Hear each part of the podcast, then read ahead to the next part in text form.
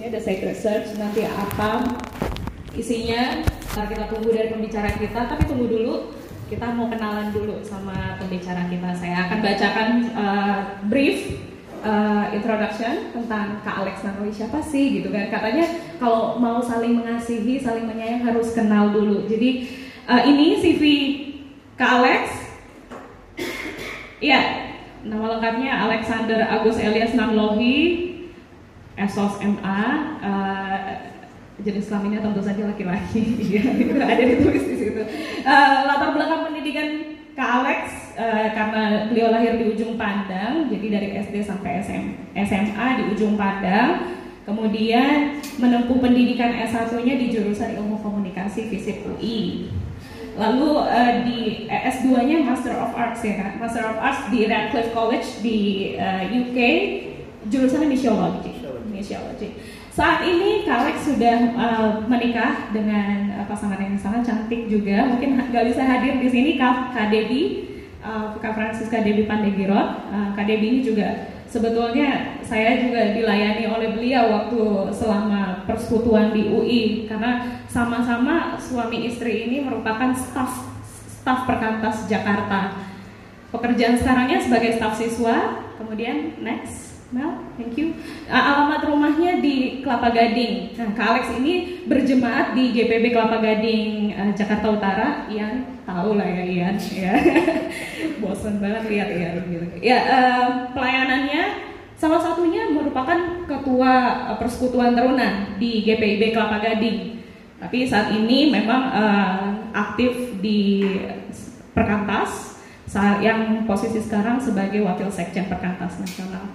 Ya, itu eh, perkenalan tentang beliau.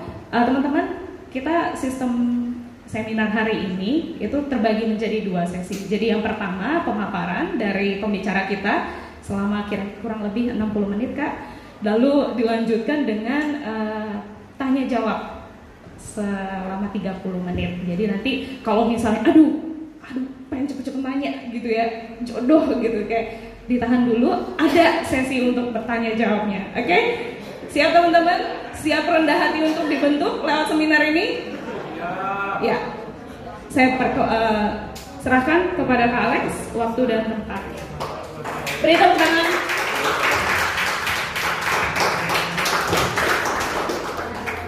Shalom. Terima kasih buat kesempatan yang diberikan. Eh, saya boleh membagikan materi ini. Materi yang buat orang muda selalu ingin diketahui, tapi juga jujurly speaking, kadang memang sulit untuk kita terapkan dalam pergumulan kaum muda, ya. Karena itu kita berdoa terlebih dahulu mohon pimpinan Tuhan sebelum mendengarkan pemaparan dan juga seminar ini kita berdoa. Bapa di dalam surga kami bersyukur Terima kasih banyak Tuhan beri kesempatan bagi kami untuk bersama-sama Boleh belajar Berdiskusi Sore hari ini Mohon Tuhan yang mencerahkan setiap pemikiran kami Memimpin hambamu yang menyampaikan sebagai narasumber Dan setiap kami yang mendengarkan Berkati kami Tuhan Agar kiranya melalui pemaparan ini Kami makin memahami dan akhirnya juga boleh melakukannya dalam hidup kami. Dalam satu nama yang kudus Tuhan Yesus Kristus kami bersyukur menyerahkan seminar kami. Amin. Di akhir nanti ada tanya jawab. Jadi biasanya orang suka nanya kasus, ya. Tapi saya akan coba berikan prinsip dulu. Kalau kasusnya nanti bagaimana ya ada ibu pendeta juga di sini, ada majelis, kita bisa diskusi sama-sama ya. Jadi kita boleh belajar bersama. Nah saya mulai, uh, boleh tolong slide saya? Saya siapkan satu slide, ini cukup panjang, mungkin nggak semua, ada beberapa bagian yang saya lewati. Tapi kalau mungkin teman teman-teman mau slide-nya silakan aja, ya. Oke, jadi kita mulai dengan realita ini. Pemuda-pemudi itu mengalami pergumulan dalam relasi. Saya dulu punya, eh bukan dulu ya, saya punya ponakan. Ponakan saya waktu dia masih TK itu ditanya, siapa pacar lo? Semua cowok di kelas dia pacarnya dia. itu kalau masih TK ya. Jadi kayaknya dia sebutin lah, pacarku si Patrick, si Evan, si Brian gitu ya. Itu anak kecil. Kalau sudah gede masih begitu pola pikirnya. Ah, dan mulailah ada perasaan suka, senang, itu wajar di dalam realita perkembangan teman-teman khususnya kaum muda.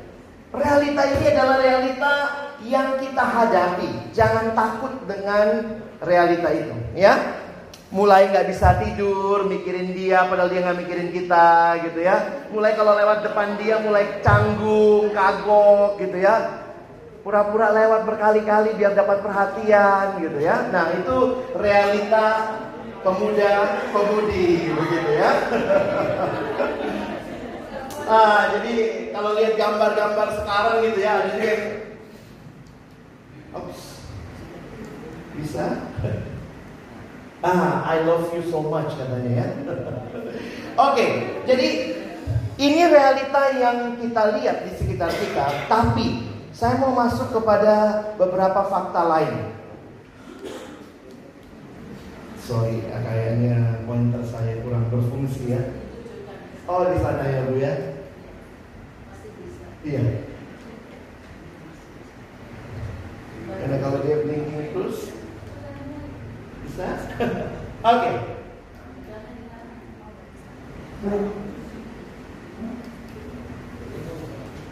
Wow. Bisa ditolong aja. Kalau saya bilang next baru next ya, jangan next sebelum saya bilang. Slide itu ada unsur surprise-nya. Nah, jadi ini realita yang kita bisa googling dan ini sangat gampang kalau kita googling aborsi langsung ini keluar untuk Indonesia. Ini tentu data cukup lama, beberapa tahun yang lalu. Bahwa sejuta, dalam setahun dua juta wanita Indonesia aborsi. Kalau betul realita asmara, cinta itu realita yang natural, pertanyaannya hal-hal seperti ini mengapa terjadi? Nah karena itu saya pikir kita harus serius memikirkan hal-hal seperti ini. Next, belum lagi pornografi yang makin merajalela. Kayaknya begitu gampang. Saya banyak melayani siswa di sekolah-sekolah dan mahasiswa di kampus-kampus. Jadi kadang-kadang mereka bilang gitu, iya kak, habis nggak dibuka aja kebuka. Kita lagi buka yang lain, tiba-tiba kebuka. Terus waktu kebuka apa? Ya gue klik, ya salah lu gitu ya. Jadi itu realita yang terjadi. Pornografi makin merajalela. Bicara tentang apa? Internet sehat? Wah anak sekarang mengerti VPN. Ngerti cara buka ini ya, ngeblok dan segala apa buka bloknya. Next. Belum lagi realita ini. LGBT. Laki perempuan sama aja kak, yang penting seiman. Loh. Jadi, wah ini juga jadi realita yang harus kita waspadai karena terjadi di sekitar kita. Di luar negeri, beberapa gereja bahkan sudah memberkati pernikahan sejenis. Nah, jadi ini bukan realita yang jauh sana, tapi juga kita harus waspadai. Next, ini juga realita yang lain. Kisah cinta beda agama. Tuhan kita sama. Tapi beberapa orang kan bilang gitu sama saya, nanya, "Kak, boleh nggak dengan beda agama?" Lalu selalu bilangnya gini, "Kan Tuhannya sama." Oke, kalau Tuhannya sama, apakah agama sama? Kalau agama sama, coba bilang sama temenmu, lu jadi Kristen deh, kan agama sama. Lu jadi Kristen aja. Waktu dia bilang, oh gue gak mau. Itu berarti ada yang gak sama. Hati-hati menyamanyamakan. Mereka aja gak mau disamakan. Kadang-kadang kita yang sok sama. Gitu ya. Jadi itu juga yang harus kita waspadai. Saya punya satu next. Next lagi ini ada satu quote. Kadang Tuhan menguji manusia dengan cinta beda agama katanya ya. Hanya untuk memastikan apakah manusia lebih mencintai pencipta atau ciptaannya. Jadi kalau kita bicara, saya mau mulai membahas dari apa yang dibutuhkan untuk memulai relasi berpacaran. Apa yang kira-kira teman-teman dan saya kalau kita bicara relasi, ini juga bicara relasi sebagai suami istri dalam semua hal, kita sebagai orang Kristen ditandai dengan yang namanya kasih. Ya, next. Kata ini bisa jadi kata basi juga gitu karena saking seringnya kita dengar. Coba lihat next lagi. I love you. Next. Love, cinta, kasih itu hal-hal yang kayaknya udah begitu dekat sama hidup kita. Next. Setiap bahasa manusia punya ekspresi kasih. Jadi hampir semua bahasa manusia atau bahkan semua bahasa ya punya ekspresi kasih. Teman-teman tahu ini apa? Metal. Metal ada ya. ini bahasanya tunarungu. Dalam American Sign Language. I gantian ngomongnya ya. Nanti kita bisa tanya jawab ya. I love you.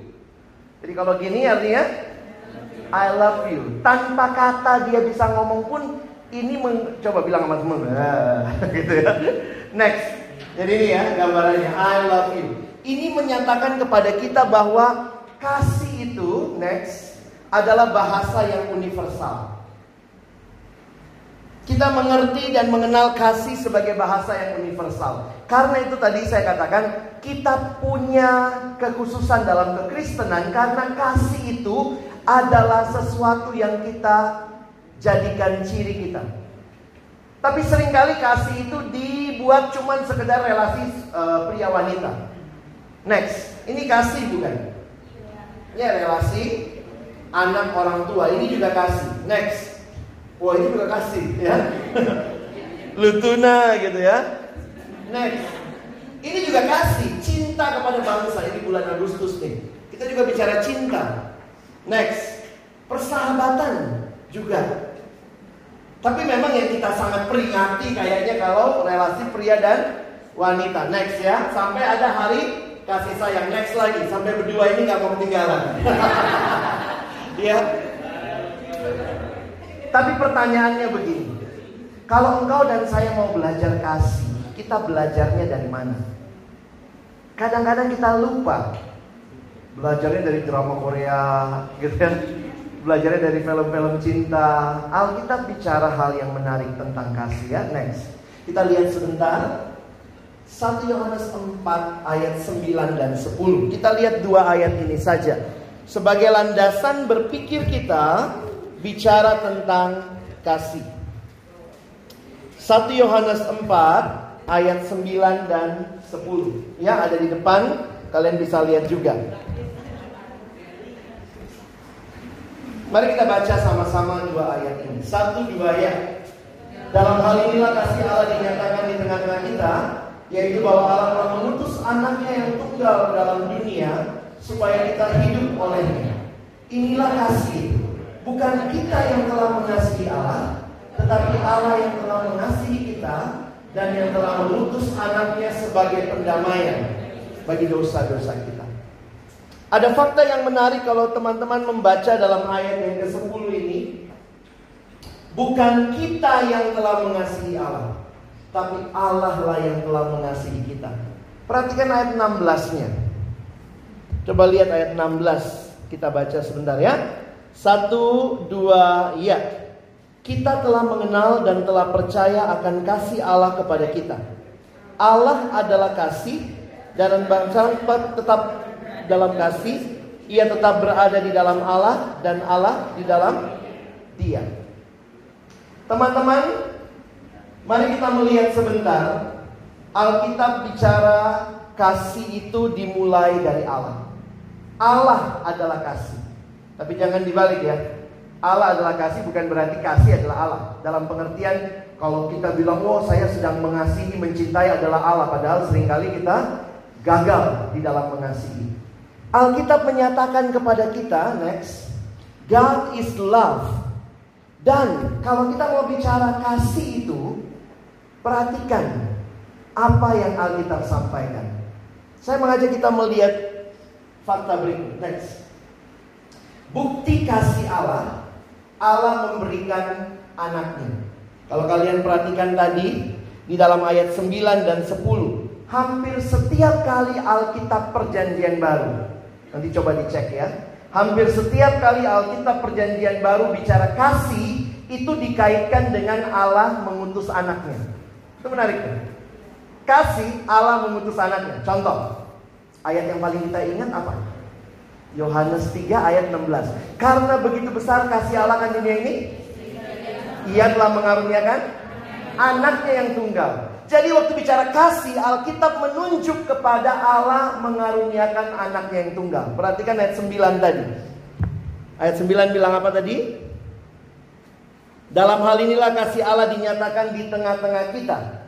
Yaitu bahwa Allah telah mengutus anaknya yang tunggal. Perhatikan lagi ayat 10 yang kita baca tadi. Bukan kita yang telah mengasihi Allah, tapi Allah yang telah mengasihi kita dan yang telah mengutus anaknya. Jadi setiap kali Alkitab bicara kasih di perjanjian baru, khususnya tulisan Rasul Paulus, yang dikaitkan adalah Allah mengaruniakan anaknya yang tunggal. Kenapa kita perlu belajar kasih Allah ini? Next. Bagi saya sangat nyata waktu waktu dapat gambar ini, teman-teman ini gambar siluet hidup Yesus. Dari lahir sampai Yesus bangkit. Tapi lihat, di mana Yesus berkata sudah selesai? Di peristiwa apa? Salib. Di salib itu Yesus berkata sudah selesai. Yesus tidak berkata sudah selesai di palungan. Bayangkan kalau para gembala datang lalu ada bayi ngomong udah selesai, oh lari itu pasti ya. Karena Yesus datang bukan buat lahir, Yesus tidak berkata sudah selesai habis kasih makan 5000 orang lalu dia bilang sudah selesai. No.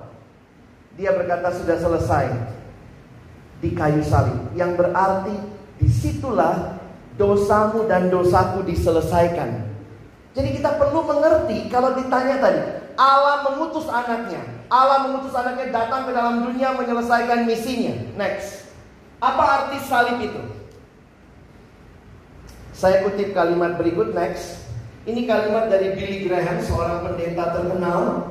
Dia mengatakan Allah membuktikan kasihnya pada kayu salib. Ketika Kristus digantung berdarah dan mati. Itulah saatnya Allah berkata kepada dunia, Aku mencintaimu. Jadi kalau teman-teman mau belajar kasih, belajarnya dari mana? Dari salib Kristus. Di situlah kasih yang sangat nyata diberikan. Coba perhatikan kutipan berikutnya. Next. Ini bisa jadi like this ya. If we are looking for a definition of love, we should look not in a dictionary, but at Calvary. Lihat salib Kristus, karyanya di Calvary. Kenapa saya harus angkat ini? Banyak orang mengerti kasih berbeda sekali dengan yang Alkitab sampaikan. Kasih Allah adalah kasih yang memberi, kasih yang menyerahkan diri, kasih yang sepenuhnya memberi kepada yang dikasihi. Sekarang orang, makanya ada yang bilang gini teman-teman ya. Bahasa Indonesia tuh paling gampang menjelaskan kasih. Apa itu kasih? Kasih ya kasih. Kasih ya kasih. Love is giving. Love is not taking. If love is taking, taking, that is not love, that is rampoking. You know? Kalau kasih itu memberi. Ketika engkau tidak belajar kasih Allah, jangan heran. Banyak orang memulai relasi pasangan, tapi nggak punya kasih Allah, yang adalah kasih yang merampok. Kau pacarku, kau suka nggak sama aku? Kau sayang sama aku nggak? Ayo cium dong. Ayo dong, karena kau mengasihiku, ayo dong tidur sama aku. Itu bukan kasih, itu ngerampok. Kalau kasih yang dia sadarkan adalah saya memberi. Dan itu tidak gampang teman-teman. Kadang-kadang kita bicaranya bukan kasih, tapi nafsu. That is not love. Many people are talking about love, but actually it's about their lust. Nafsu.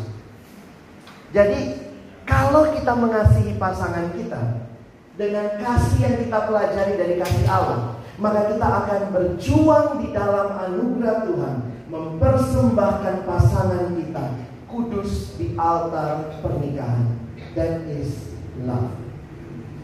Tapi kalau kita maunya mengambil saja, kalau kau mengasihiku, kasih ini dong, kasih itu dong, that is not love. Dan itu hati-hati. Sekarang soalnya apa? Film-film, apa yang kita lihat, kayaknya gayanya begitu. Kalau nonton film gitu, ketemu di kafe bentar, masuk kamar. Mau film apa gitu ya, tahu-tahu kayak free love, free sex. That is not love. Orang sedang mempraktekkan apa yang dia pikir kasih, tapi that is not love. Alkitab memberikan kasih yang berkorban. Berkorban untuk tidak menyentuh pasangan kita sebelum waktunya. Jangan buka kado sebelum ulang tahunnya ya. Sentuhnya bukan apa ya, kadang-kadang begitu ya. Ada yang grepe-grepe, anak sekarang itu ya. Grepe-grepe lah. Ya apa-apa dikit-dikit gitu ya. Secelup dua celup katanya ya. Eh lama banget Jadi jujur aja banyak orang bicara love tapi nggak ngerti love-nya Allah.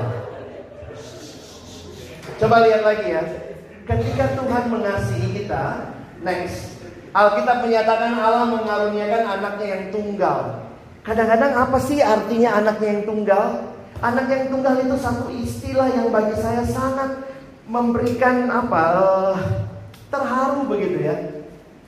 Teman saya orang Batak punya anak lima. Orang Batak suka gitu ya, kalau anaknya banyak ada saudara nggak punya anak minta satu. Ayolah kasih satu. Dia bilang waktu saya minta anak saya, aduh saya bergumul dengan Tuhan. Padahal istilahnya kalau dia punya lima, dikasih satu masih ada empat ya. Tapi kemudian dia bilang dia bergumul sekali, aduh kasih nggak kasih nggak kasih nggak akhirnya dia nggak kasih. Karena bagi dia tetap berat. Sekarang dalam penghayatan itu dikatakan Allah mengaruniakan the one and only Son. Di dalam kasih itu ada rasa sakit. Kadang-kadang kalau kita pikir-pikir benar juga ya. Love hurts. Karena memberi itu nggak gampang. Paling gampang ngambil. Waktu kita memberi, sering kali tidak mudah. Ibu Teresa pernah bilang begini. Kalau kamu punya sepatu 10 pasang, lalu kamu mau ngasih, ngasih satu pasang. Biasanya yang kamu kasih sepatu yang bagaimana? Kalau punya 10 pasang, mau ngasih satu pasang. Biasanya udah kecil, yang udah butut gitu ya. Terus dia nanya Ibu Teresa bilang begini, itu ngasih atau buang? Tipis bedanya ya. Tapi kalau kamu cuma punya satu pasang sepatu, dan kalau lihat ada orang yang lebih butuh sepatu itu, itu satu-satunya sepatu yang kamu miliki. Tapi ada yang lebih butuh, kamu kasih. Sakitnya tuh di sini. That is love. You give.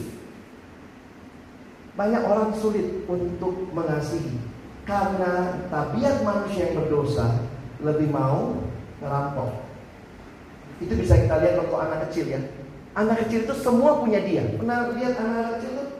Kalau punya adik gitu ya, saya ingat waktu adik saya mulai mulai tahu main gitu ya. Semua mainan punya dia, padahal itu punya saya. Kalau kita makin gede, kita bisa menutupi lah. Walaupun sebenarnya naturnya sama. Pak pengennya itu semua punya saya. Anak kecil gitu kan. Nih ada ada ini ada apa? Ada permen. Mau nggak? Mau nggak? Eh, cuy cuy cuy cuy. Itu anak kecil kan. Maksudnya apa? Nawarin tapi nggak rela.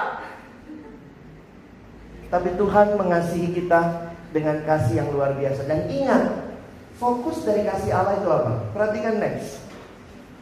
Dua ayat ini, dua-duanya fokusnya bukan diri sendiri.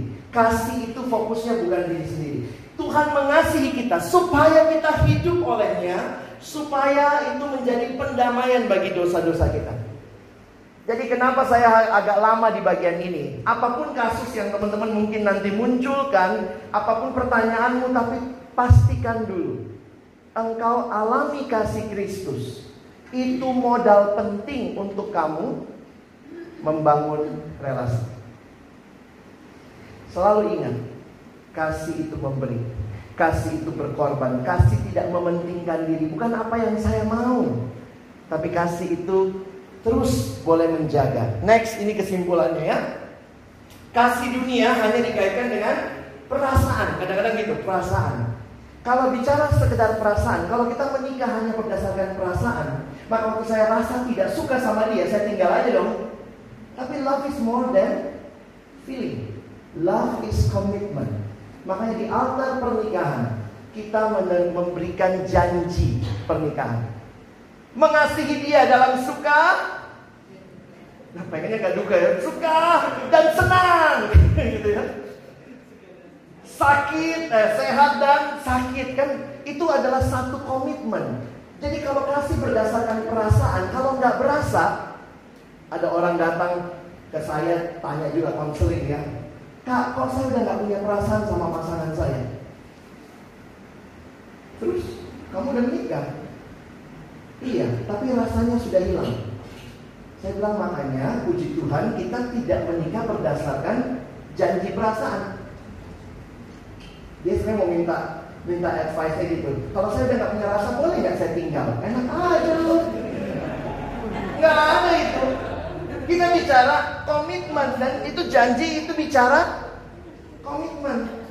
Makanya hati-hati juga. Makanya teman saya kasih satu kalimat yang bagus. Saya highlight itu. Saya highlight stabilo merah, uh, tanda kutip gitu ya, bold, emboss. Biar timbul.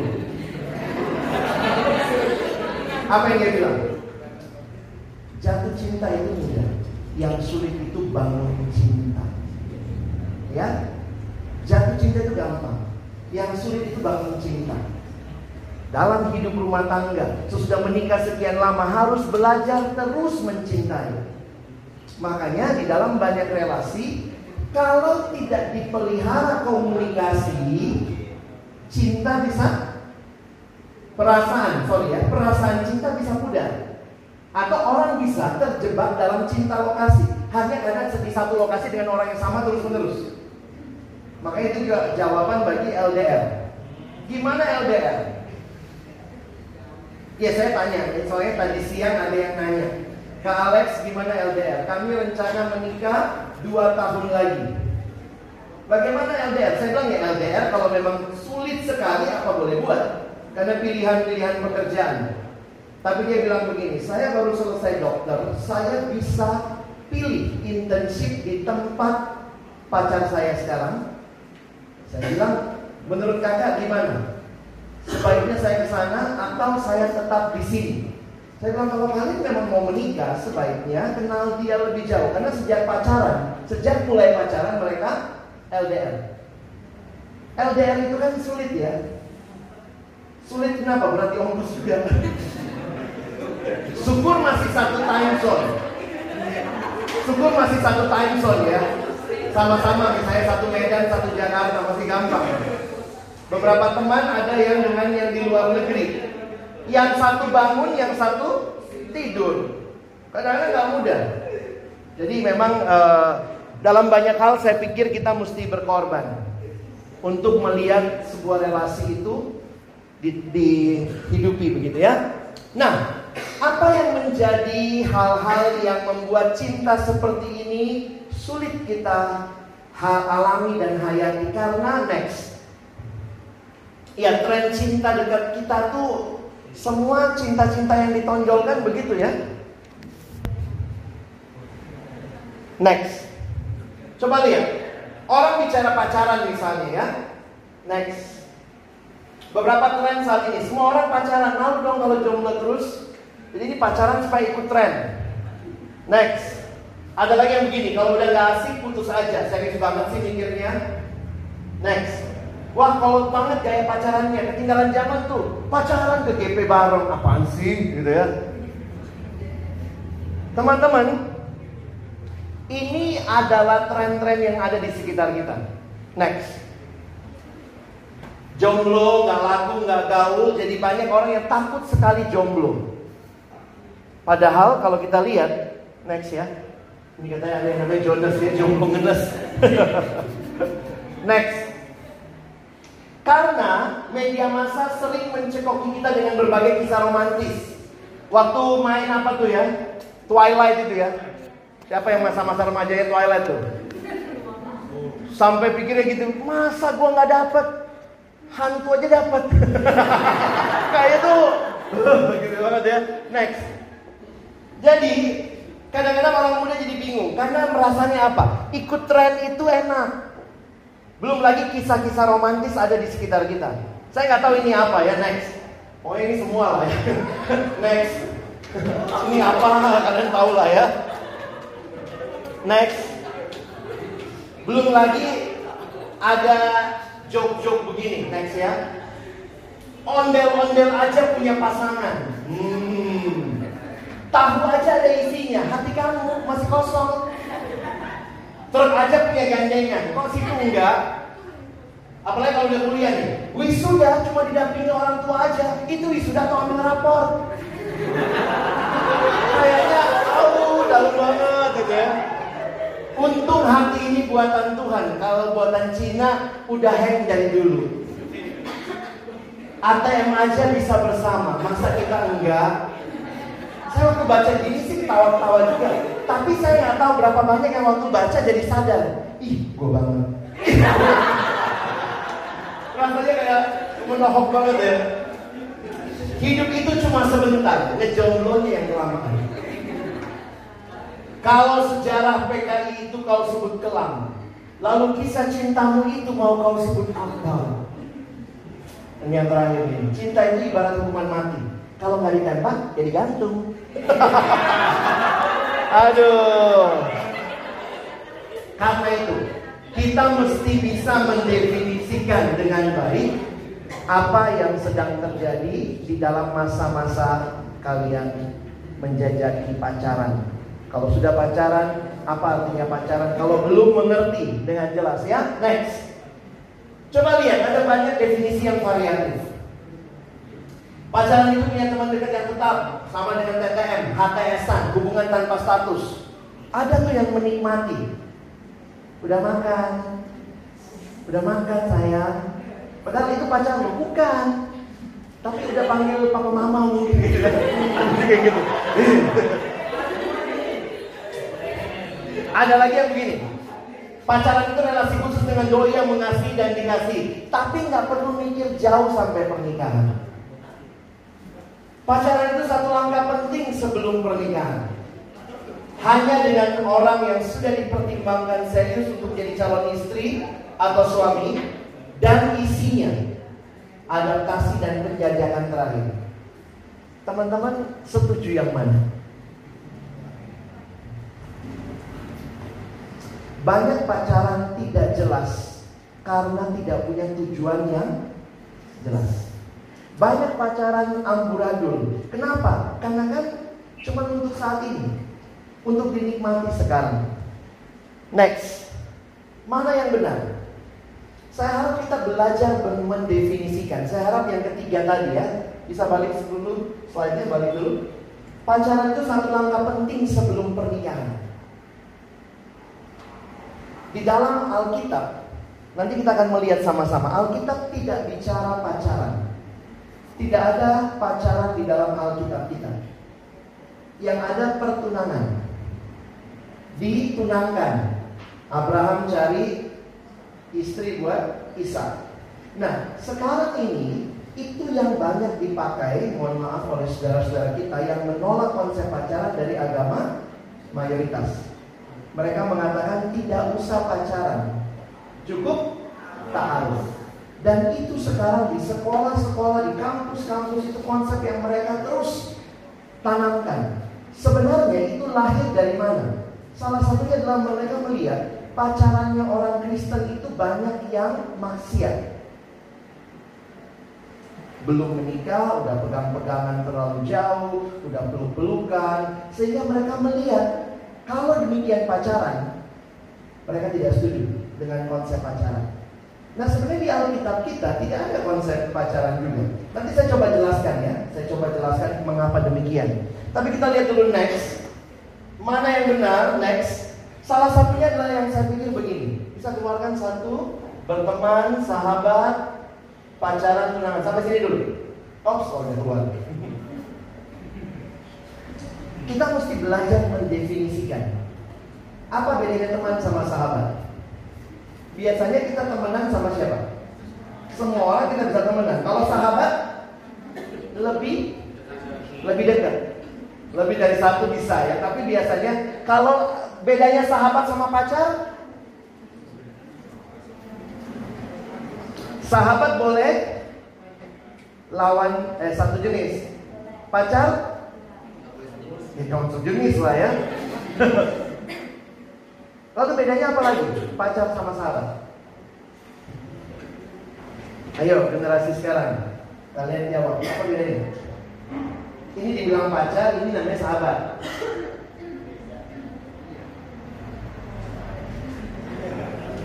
Apa hal paling penting dalam sebuah ikatan? Komitmen. Karenanya ini generasi yang paling susah ambil komitmen. Karena itu maunya HTSan saja. Dekat tapi nggak siap komitmennya. Saya mau kasih tahu begini teman-teman. Tanpa komitmen, kedekatan itu cenderung merusak. Saya. Tanpa komitmen, kedekatan itu cenderung merusak. Tapi dengan komitmen, kedekatan itu punya batas dan kontrol.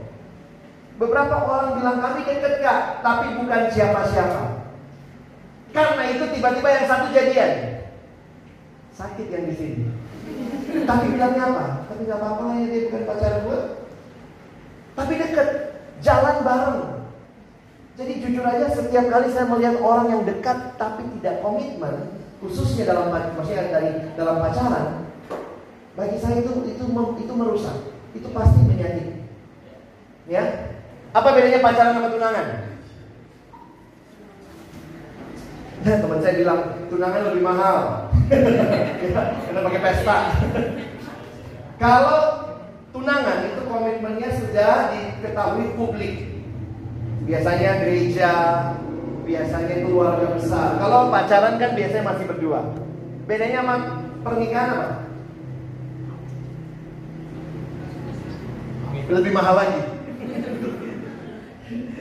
Komitmen pernikahan tidak boleh putus. Pacaran boleh putus? Tunangan boleh putus? Atau bisa putus? Kalau boleh kayaknya mau Bisa nggak? Bisa putus? Bisa. Itu bedanya. Nah kenapa kita perlu mendefinisikan supaya nggak kayak konangan saya? Jalan sama teman ini pacarku, Brian, Evan, semua dipacarin gitu ya. Ada orang yang karena nggak jelas definisi bisa begitu. Next. Karena itu saya bilangnya begini, kayak piramida terbalik ya. Teman bisa banyak, sahabat makin dikit, mulai pacar sampai pernikahan itu satu. Jangan sok ganteng. Buka cabang di mana-mana. Ada orang gitu ya. Nah itu hati-hati. Karena itu saya ingatkan, mulailah dari akhir. Next, ini ada satu prinsip dalam pengembangan diri. Start with the end of mind. Ngapain pacaran? Tujuannya apa? Alkitab bicara next pernikahan. Jadi kita coba lihat sedikit tentang pernikahan. Next. Alkitab tidak membahas pacaran tetapi pertunangan dan pernikahan. Tapi karena kita mengikuti tradisinya orang Yahudi atau Alkitab kita mengikuti tradisi orang Yahudi, maka perhatikan, bagi orang Yahudi meskipun ditunangkan dan tunangan itu masih bisa putus, nampaknya konsep mereka itu terlihat jelas dari pengalaman Yusuf dan Maria. Masih ingat? Papa mamanya Yesus. Mereka bertunangan tapi belum hidup sebagai suami istri.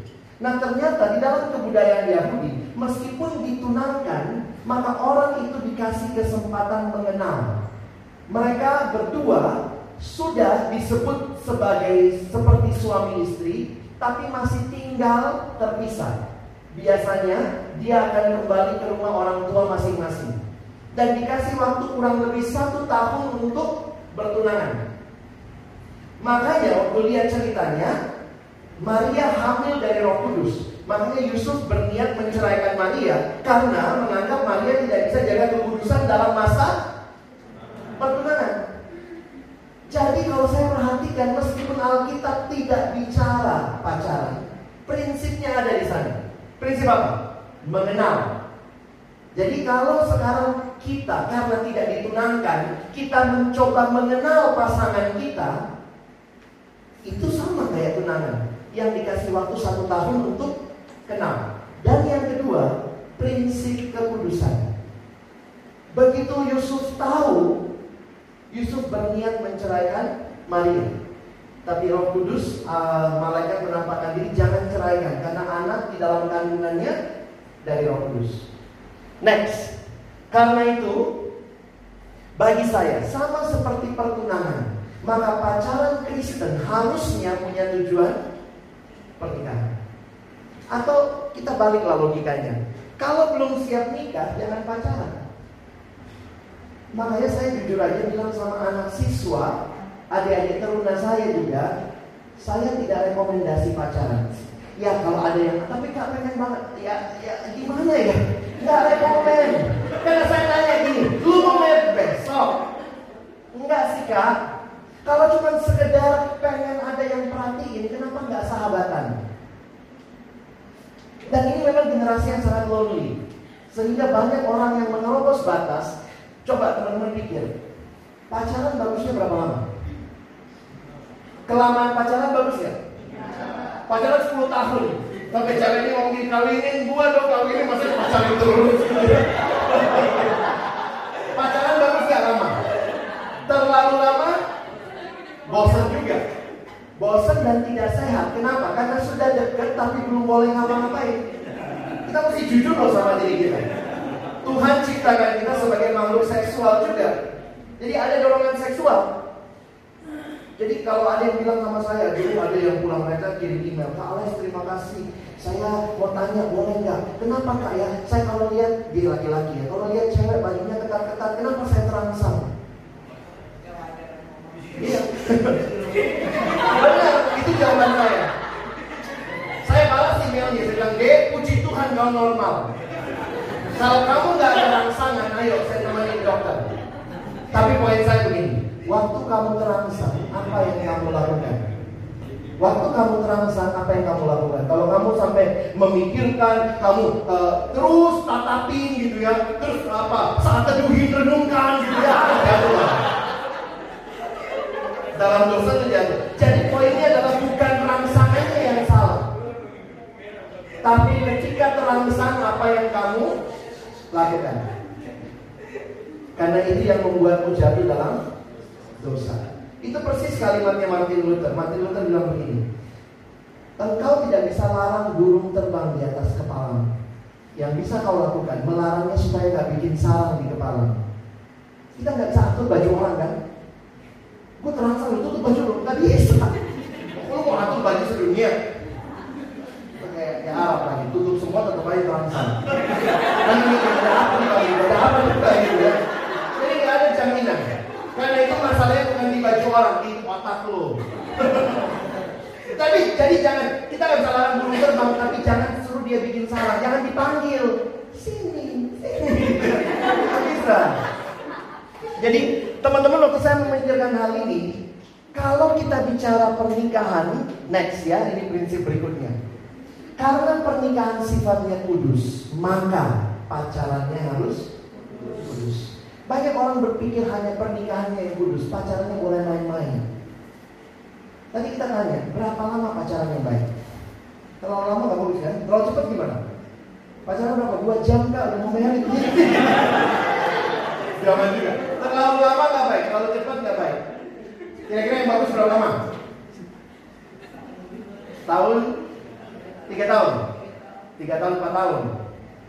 Ada yang bilang 4 tahun. Saya bilang juga sebenarnya bukan masalah waktunya ya, tapi intensitas dan kualitasnya. Kalau 4 tahun ketemu dua kali, dua kali ketemu dalam 4 tahun itu jelas juga.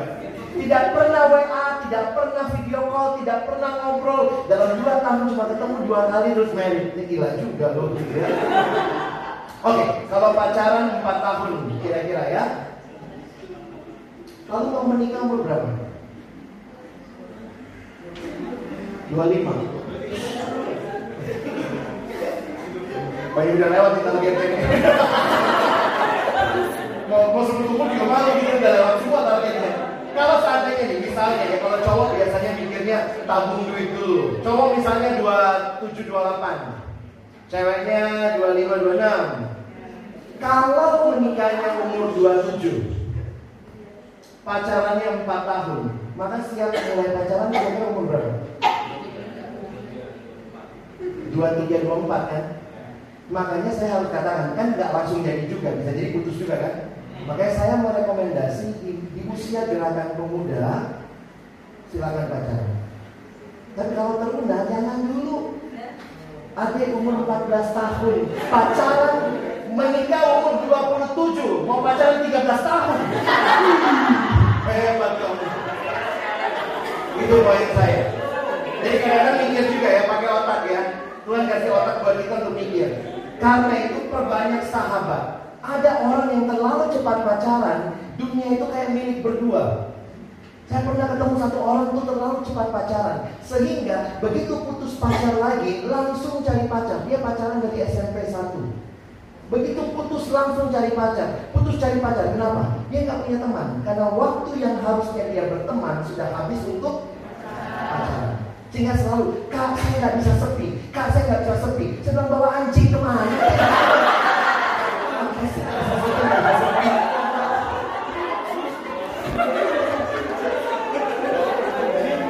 Soalnya benar, saya pernah di pengalaman teman-teman Inilah kalau nggak punya tujuan pacaran nggak ada. Kak pergi ke Bandung, saya pergi ke Bandung terus kemudian waktu ke Bandung itu saya pindah SMP nih kalau nggak salah. Saya lupa SMP mana itu kelas 1 SMP anaknya masih kecil-kecil. SMP itu lucu ya cowoknya masih kecil-kecil ceweknya udah mulai puber. Karena cewek kan puber dua tahun lebih awal dari cowok. Ceweknya mohon maaf sudah mulai pakai kutang mulai uh, apa ya uh, bentuk badannya mulai ada. Cowoknya masih celana pendek lari-lari tabrak-tabrakan. Ya terus kemudian tiba-tiba waktu lagi makan ada yang bilang gini Kak Alex ini anak cowok ya, kan tetangga SMP. Boleh nggak kita main ke kamar kakak? Maksudnya karena saya kan kamar pembicara. Dia bilang lebih gede ya kamarnya, iya gede. Boleh nggak kita main ke kamar kakak? Iya boleh, mau ngapain? Mau smackdown. Jadi benar teman-teman, habis makan siang, kira-kira jam 2 ada yang ikut kamar saya, Jadi mereka ya main smackdown, lalu ada satu anak ngobrol-ngobrol sama saya, saya ingat banget tuh. Anak itu kemudian tanya sama saya, menurut Kak Alex, boleh nggak kita pacaran? Itu anak SMP, saya lihatnya dari atas sampai bawah. Gila celana lo aja nyampe bawah gitu ya. Terus sebagai pembimbing remaja yang baik, anak remaja itu jangan dijawab pertanyaannya. Karena itu bikin mereka nggak mikir. Menurut Kak Alex boleh nggak pacaran? Kalau saya bilang boleh, oh kata Kak Alex bikin salah, bikin dosa dari saya. Saya tanya dulu, coba kamu pikir apa tujuannya pacaran? Itu anak SMP. Loh, kalau kita pacaran kan kak menambah semangat belajar. Ya ampun. saya bilang itu kamu datang ini bayangin kalian jadi orang tua, om tante, saya pacarin anaknya ya. Kenapa? Supaya semangat belajar saya nambah. Rampok banget loh, pinjam anaknya ya. Jadi kalau sudah semangat belajar, boleh putus nggak? Kan untuk semangat belajar. Udah, terus makasih ya. Tuhan menolong semangat belajar. Jadi waktu itu saya bilang ini, Dek, kalau sedang menambah semangat belajar, minum cewek profit. Pacaran jawabannya. Mendengar Alex ngomong gitu, yang Smackdown berhenti. Yang Smackdown berhenti ngobrol. Saya ingat banget anak itu. Dia nuding, dia nunjuk saya. Dasar kakak nggak ngerti anak muda. Saya bilang oke deh, kalau lu apa tujuannya pacaran? Dia ini, loh kalau kita punya pacar kan kak, kita bisa aja, kita mau ke mall, kita jalan ke mana, kita nggak kesepian. Eh, gila lu. Coba bayangin kamu jadi orang tua, om tante pinjam anaknya supaya saya nggak kesepian. Coba kalau sekedar mengatasi kesepian, pelihara anjing. Kalau pelihara tuh, bukan pacaran jawabannya. Makanya kadang-kadang kalau pacaran itu tidak jelas tujuannya, hanya for having fun, hanya sedang isi waktu. Ingat bedakan antara akibat dan tujuan. Tujuannya pernikahan. Ketika kita pacaran dengan tujuan pernikahan, akibatnya semangat belajar kita nambah itu bukan tujuan, tapi akibat dari kebersamaan itu. Kita punya pacar yang ngingetin kita, kita jadi nggak sepi itu akibat, tapi bukan tujuan. Tujuannya harus pernikahan. Karena itu kita pakai prinsip pernikahan kudus. Kalau pernikahan kudus masa pacarannya kudus? Jangan ya, harus kudus juga. Oke, next.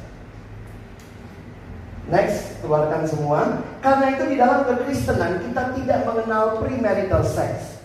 Karena seks itu hanya dinikmati, hubungan seks dinikmati di dalam pernikahan. Kita tidak menganut premarital sex, kita tidak menganut extramarital sex. Udah married, ya ampun istri gue dia mulu. Cari yang lain ah. Ekstra. Dan kita tidak menganut homo seks. Jadi semua bentuk-bentuk itu secara Kristiani bukan rancangan yang Allah tetapkan. Tapi adakah yang seperti itu? Oke, itu realitanya. Tapi bukan rancangan Allah. Karena itu kita harus menjadi agen Tuhan membawa mereka kembali kepada Tuhan. Next. Karena itu dalam konteks pernikahan seks itu dinikmati next tanpa rasa takut next tanpa sembunyi-sembunyi dan next tanpa harus membayar. Kadang ada orang berpikir, jadi kalau kita bicara seks yang sebenarnya, seks yang sebenarnya di dalam rancangan Allah itu sifatnya mutual. Suami dan istri saling memuaskan. Jadi kalau saya lihat orang yang pacaran jatuh dalam dosa seksual dan ini juga realita yang terjadi, saya harus katakan ya belajar untuk bisa menahan diri. Tentu tidak mudah, ini perjuangan. Saya waktu sama istri saya, saya juga bilang sama dia ya, ya cewek kan suka ini ya tiba-tiba gelendotan gitu. Saya bilang, dek, walaupun saya pelayanan, saya hamba Tuhan, saya punya nafsu. Coba jauh, gitu ya. Dia waktu itu kesel banget sama saya. Karena dia bilang, saya kan cuma dia dia nyender gitu ya. Dia nyender, saya terangsang. Saya harus sadar dong. Jangan ayo nyender terus, nyender terus. Bahaya dia. Kita mesti sadar diri kan. Kita makhluk seksual. Teman-teman ingat Tuhan itu bukan Tuhan yang anti sama kenikmatan. Tuhan yang ciptakan kenikmatan. Di sekitar saraf bibir ini, Tuhan berikan saraf-saraf kenikmatan. Di sekitar tengkuk, di sekitar dada, di sekitar alat kelamin, di paha, di bawah. Tuhan ciptakan ada kenikmatan. Tapi itu hanya dalam konteks pernikahan. Jangan takut sama seks. Tuhan ciptakan kita sebagai makhluk yang punya daya tarik seksual. Kita butuh nafsu nggak? Mungkin dari ibu, ibu pendeta aja nggak berani. Butuh nafsu nggak? Butuh. Yang nggak boleh di Alkitab hawa nafsu. Bayangkan kalau kamu nggak punya nafsu. Bayangkan. Coba ada makanan, kamu butuh nafsu makan nggak? Kamu lihat makanan, makanan lihat kamu tuh kalian lihat-lihatan. Gak bisa, butuh nafsu. Nafsu itu Tuhan sudah ciptakan. Tapi kalau makan berlebihan, nah hawa nafsu. Suami istri butuh nafsu nggak? Butuh. Dua-duanya telanjang, suami istri telanjang, butuh nafsu nggak? Butuh. Masa dia lihat istri apa itu daging lewat gitu? Nggak bisa. Kenapa saya bilang begini ya? Karena banyak orang Kristen salah ngerti seks. Dia pikir Tuhan gak mau seks. Lo Tuhan yang ciptakan kok. Dan butuh nafsu. Makanya banyak orang sekarang kalau pergi lihat ada yang jual obat penambah nafsu. Kenapa? Karena suami istri hubungannya sudah nggak bernafsu lagi. Kenapa bisa jadi? Karena suka main sama yang bukan istrinya, bukan suaminya. Sehingga nafsu itu akhirnya hilang. Itu pun harus dipupuk kedekatan, kedekatan. Ada orang jual obat perangsang, obat penambah nafsu, padahal itu sesuatu yang kita butuhkan. Begitu kita menikah, kita butuh. Suami dan istri harus punya nafsu. Ya. Nah, karena itu saya coba uh, kita bisa ke slide. Bisa lewat dulu. Ini beberapa penutup. Ini mitos tentang seks saya lewatin. Seks akan menciptakan keintiman. No. Seks sebelum waktunya bukan menciptakan keintiman. Seks sebelum waktunya menciptakan. Ada orang yang cerita tanya sama saya, kak boleh nggak? Begitu orang menikmati seks sebelum pernikahan, biasanya akan kena penyakit baru. Penyakit curigation. ada ada cewek begini ya, dia datang sama saya dan dia cerita, kak, saya sama pacar saya udah terlalu jauh. Ada pengampunan ada, tapi jangan ulangin lagi dong. Saya tanya, sudah sampai jauh mana kan kalau kita konseling diajarin begitu ya. Kak saya sama pacar saya udah terlalu jauh. Sampai mana? Sampai Bogor. Apa yang kamu maksud dengan terlalu jauh? Ya gitulah kak. Gitu apa? Kami sudah gituan. Gituan apa? Jadi mesti jelas kalau kami sudah melakukan tapi belum suami istri masih saling merangsang. Oke, itu namanya petting. Sudah menikmati. Terus kemudian saya tanya sama dia, apa perasaan dari dia wanita? Saya rasanya, saya pertama kali loh kak sama dia. Saya akan jaga dia, pokoknya nggak boleh dia sama orang lain. Terus bilang bagaimana? Ya saya akhirnya curigaan kak. Jadi kena penyakit curigation. Jadi biasanya pacarnya di kampus ini ya. Lagi ngapain? Lagi makan ya. Makan sama siapa? Sama si ini, si ini, si ini. Mana fotonya? Kenapa? Saya bilang kenapa kamu sampai curiga begitu? Dia bilang begini. Kalau dia sama saya kak, berarti dia juga bisa sama yang lain. Jadi ternyata seks sebelum pernikahan tidak menciptakan keintiman, tapi kecurigaan. Di sisi yang lain, di waktu yang lain saya ketemu cowoknya. Cowoknya nggak tahu ceweknya udah ngomong sama saya. Lalu cowoknya bilang, kak kami udah kejauhan. Sampai mana? Ya begituan kak. Oh sama ceritanya. Jadi saya, oh sama ceritanya. Terus kemudian cowok itu bilang, iya tapi cewekku posesif banget kak. Posesifnya gimana? Itu sama siapa makan? Siapa aja namanya? Mana fotonya? Saya bilang, ya mungkin karena kamu udah begitu sama dia, jadi dia tuh jaga banget sama kamu. Tapi sorry kak, maaf, ini yang saya dengar dari cowok. Kayaknya cewek gua bukan pertama kali sama gua kak. Cewek-cewek yang memberi dirimu seks sebelum pernikahan, jangan pikir kau mengasihi orang itu.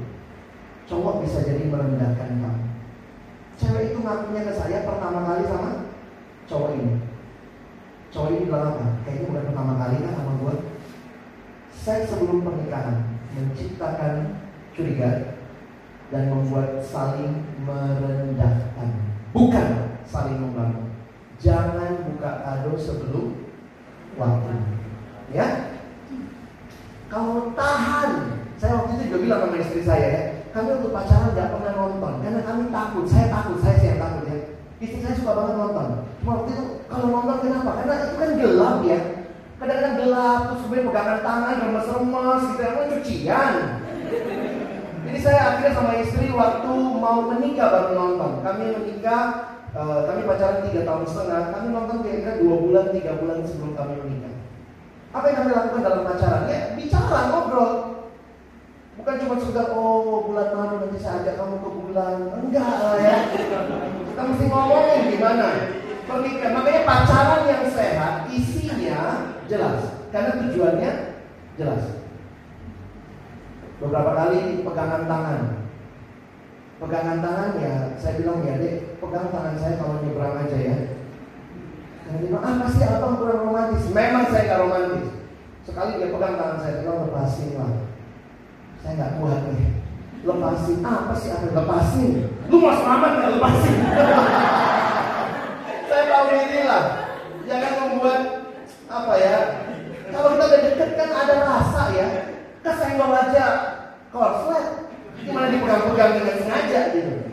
Jadi jangan, kita mesti tahu limit kita. Ya, saya lewatin next, lanjutkan semua. Kita masuk ke slide terakhir tentang terus terus terus lewat lewat lewat lewat lewat lewat lewat lewat. Nah ini untuk kata kesasi pernikahan. Oke, ini prinsipnya. Yes. Karena itu saya meninggalkan prinsip ini buat teman-teman. Pilih prinsip berpacaran adalah memuliakan Tuhan. Dulu saya taruh paling depan seiman. Sekarang tidak. Saya taruh paling depan lawan jenis dulu. Jadi jangan sampai kami seiman kak. Tapi kamu jokor dia kokoh nggak bisa. Jadi teman saya tambah lagi satu. Prinsip cari teman hidup pertama manusia. Itu pasti. Beberapa tahun yang lalu kali baca tuh ya Ada wanita menikah sama kucingnya. Dia pelihara kucing. Lalu dia itu di Cina. Dia menikah sama kucingnya. Lalu masuk foto gitu. Dia bilang kucing lebih setia daripada banyak laki-laki. Jadi yang pertama harus Manusia. Yang kedua Lawan jenis Ketiga baru Seiman Yang bilang kucing itu juga Kristen Gak bisa ya teman-teman ya Jadi Dan dalam kekudusan dan di dalam kasih. Saya minta beberapa menit next. Lanjut. Next lagi. Nah, kita lihat-lihat uh, ayatnya dulu. Di dalam Alkitab ada ayat yang menyatakan ini. Kita baca sama-sama ya 2 Korintus 6 14. Satu dua ya. Janganlah kamu merupakan pasangan yang tidak seimbang dengan orang-orang tak percaya. Sebab pasangan apakah terdapat antara kebenaran dan kedurhakaan? Atau bagaimana terang dapat bersatu dengan gelap? Jadi sebenarnya ayat ini bukan bicara pacaran loh. Kalau kalian lihat konteksnya 2 Korintus, ini bicara perdagangan. Karena waktu itu untuk berdagang aja orang harus mengkompromikan iman mereka. Apalagi pacaran, apalagi menikah, jangan kompromikan iman. Ayat berikutnya, next satu dua ayat.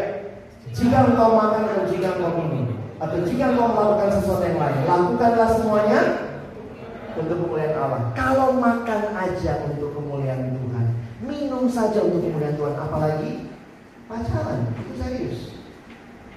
Next, apa yang tidak boleh? Lanjutkan dulu. Yang bukan tujuan pacaran, keluarin semuanya.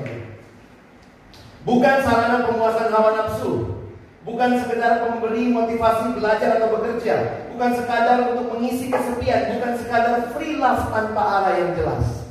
Kalau begitu apa yang akan terjadi dalam pacaran? Next. Keluarkan semuanya.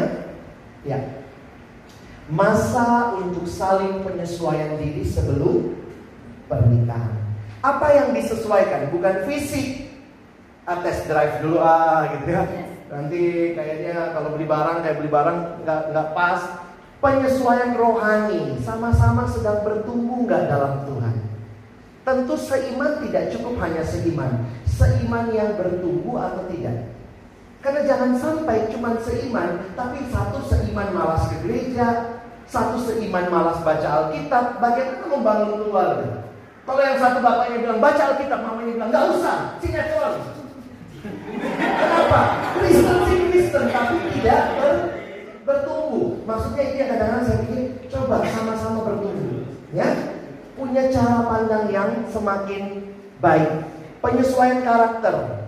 Teman-teman tentu tidak ada karakter yang akan sempurna. Ada yang bilang begini, Kak, saya cari yang begini, yang begini, yang begini, yang begini. Saya bilang, semua yang kau pikirkan di otakmu, kalau kau mau yang kayak begitu, menikahlah dengan otakmu. Karena nggak ada yang sempurna. Ada kalimat bijaksana bilang begini, lebih baik pasangan yang tidak sempurna tapi orangnya ada daripada cari pasangan sempurna tapi nggak pernah ada orang kayak begitu. Jadi ada orang yang juga terlalu tinggi standarnya sampai tidak pernah sampai juga pacaran. Tetapkan batas keintiman. Beberapa orang kita dibesarkan dalam keluarga yang berbeda-beda. Buat kalian yang keluarganya sering pelukan, keluarganya ya kalau GPIB kan ah, pulang gereja jadi kita cipika-cipiknya udah biasa ya. Tapi ada orang di gereja lain jarang loh.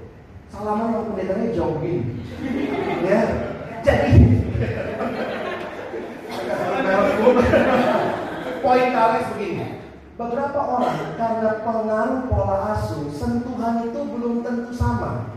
Jadi makanya ada yang nanya sama saya Alex boleh nggak pegangan tangan saya bilang poin saya begini kalau pegangan tangan aja bikin kau konslet jangan biasakan pegangan tangan boleh nggak ciuman? Nah ini pertanyaan lagi, ciuman. Terus poinnya apa? Ciumnya kapan? Di mana? Kalau orang nanya, kalian dulu cium istri nggak waktu masih pacaran? Saya cium dia tiga kali. Waktu dia ulang tahun di depan keluarganya. Itulah tiga kalinya saya cium dia karena kami pacaran tiga tahun, jadi tiga kali ulang tahun dia. Kalian pernah peluk dia? Pernah. Saya pernah peluk dia. Saya peluk dia dalam mobil jenazah mengantar papanya dari rumah sakit menuju ke rumahnya. Di depan jenazah saya peluk dia karena dia butuhkan pelukan dalam kesedihannya yang dalam. Tapi waktu pacaran ngapain? Pacaran saya gak jaga. Sana. Boleh pegang pas nyebrang, ayo. Kalau mau kita nyebrang terus di tengah ya. Poinnya gini, maksudnya saya tahu kelemahan saya. Jadi teman-teman kita yang paling tahu batas-batas keintiman. Tapi begini, sekali kamu langgar itu biasanya akan balas. Jadi lebih baik punya batas keintiman yang ditetapkan bersama. Oke, ini slide terakhir. Next. Ayo kita baca sama-sama ya. Bagi yang belum menikah, janganlah fokus mencari pasangan hidup yang sepadan, tetapi fokuslah menjadi pasangan hidup yang sepadan bagi orang yang dipersiapkan. Kadang-kadang kita sibuk, mana yang sepadan, mana yang sepadan. Jangan lupa kita mesti bangun diri kita. Bangun hidup dalam kasih, bangun hidup dalam kekudusan. Tuhan akan berikan tepat pada waktu ini. Terima kasih.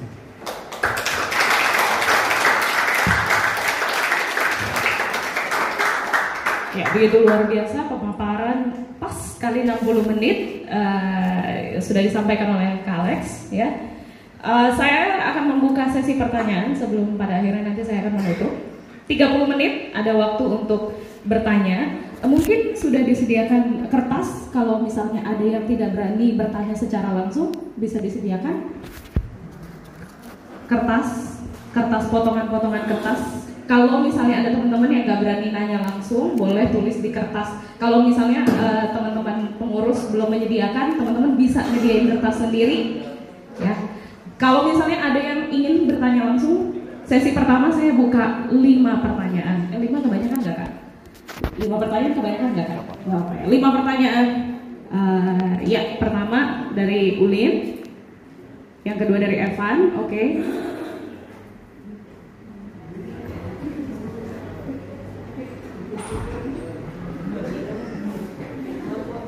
Oke, okay, yang ketiga dari Tari. Ada yang mau nanya lagi? Ya, geng bapak-bapak yang sebelah kiri ada yang mau nanya? Dan tadi ini heboh banget soalnya ya. Oke, okay, kita uh, tiga pertanyaan dulu ya Kak Alex. Um, mic-nya boleh tolong di? Mic diterusin ke Kak Ulin. Thank you.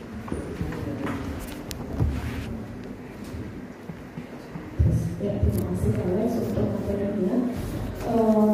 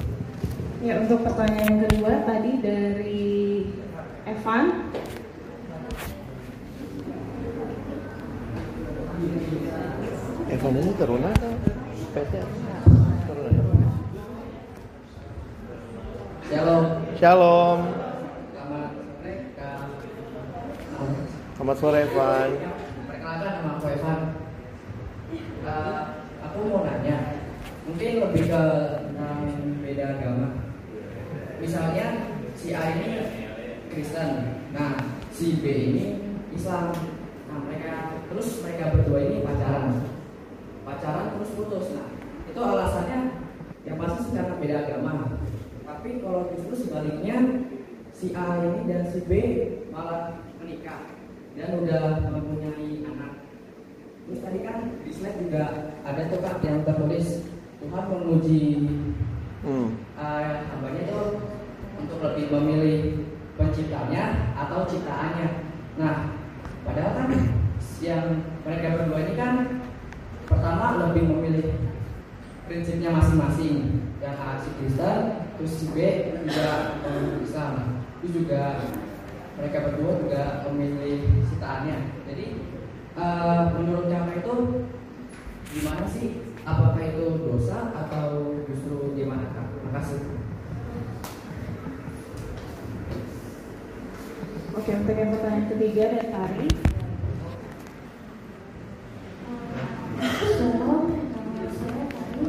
Kalau tanya ke Kak Alex, kan tadi di slide itu ada saya di slide kalau tidak dalam seks, seks dalam pernikahan itu kan dinikmati tanpa takut, tersembunyi dan tanpa ada uh, bayaran gitu kan.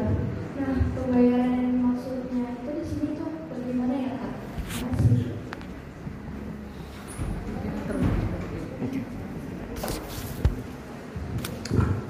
Oke, terima kasih pertanyaannya. Mungkin yang saya paling ingat dulu yang terakhir ya, pertanyaan Tari.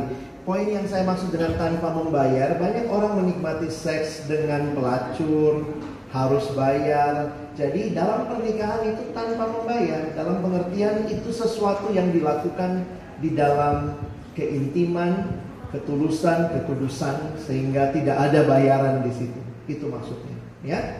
Lalu pertanyaan dari Evan. Pertanyaan Evan tadi masalah beda agama. Saya harus jelaskan dan tegaskan begini kali ya. Uh, kita bukan hanya membangun keluarga sendiri. Buat pasangan-pasangan yang beda iman, itu korbannya banyak ke anak-anak. Jadi bagi saya jangan hanya karena orang tuanya kan kami bisa pegang iman masing-masing lalu kemudian saya senang dengan kalimat Yosua dia berkata tetapi aku dan seisi rumahku akan beribadah kepada Allah. Saya menemukan beberapa pasangan yang beda iman, masing-masing tidak pindah dari agamanya, pegang masing-masing, tapi yang kasihan anak-anak dibagi-bagi, anak satu ikut papa, anak dua ikut mama. Bagi saya bukan itu konsep keluarga Kristen. Karena itu hati-hati. Ada yang bilang begini, ih majelis itu juga dulu dia muslim kok, tapi kan sekarang jadi Kristen.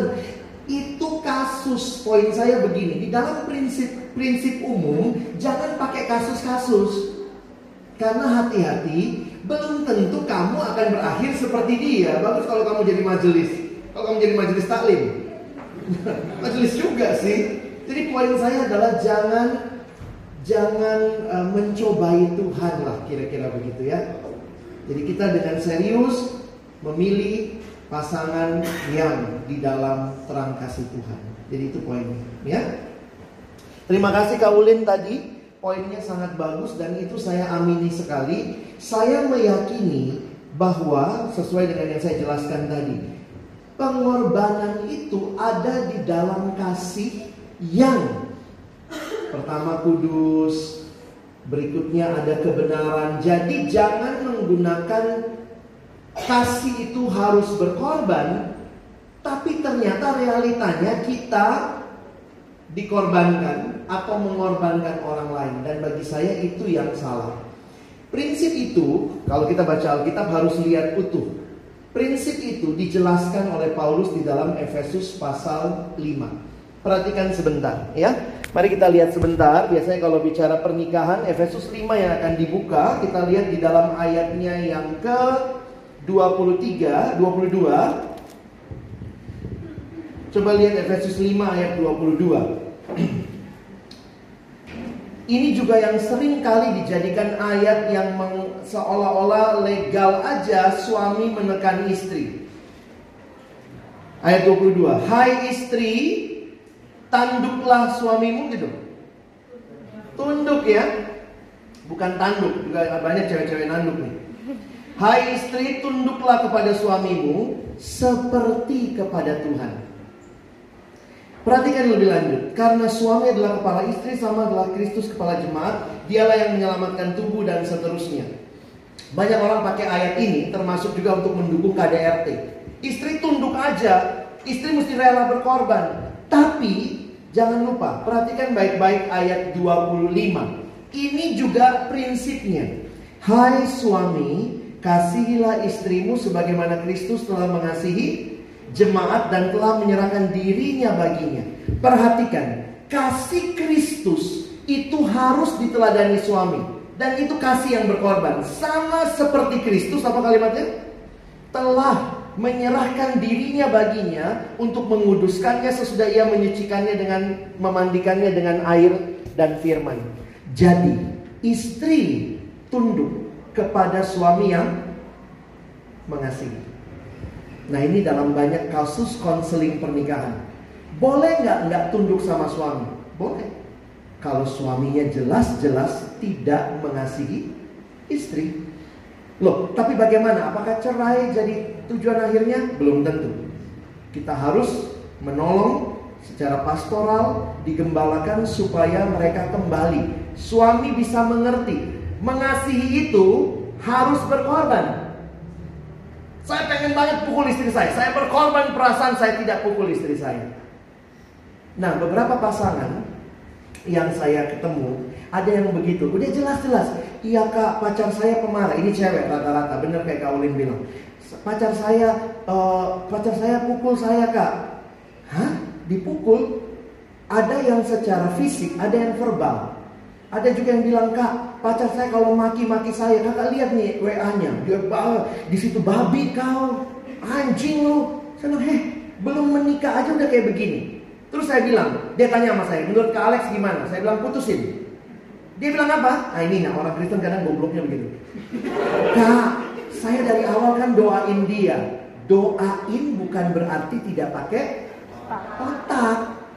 Tapi ini kan dimulai dengan doa, dimulai dengan doa. Makanya pacaran adalah masa penyesuaian. Kalau dari masa penyesuaian itu kita sudah lihat ada karakter-karakter buruk, siap nggak hidup seumur hidup dengan dia? Orang bisa berubah, saya yakin banget. Tapi berubah itu tidak gampang. Karena itu kalau sudah ada tindakan abusive, dari pacaran terlihat, cari konselor. Setelah ditolong konselor, pendeta, penatua, orang-orang yang punya kemampuan konseling tidak bisa tertolong, jangan nekat, putus. Kenapa? Itu saling merusak.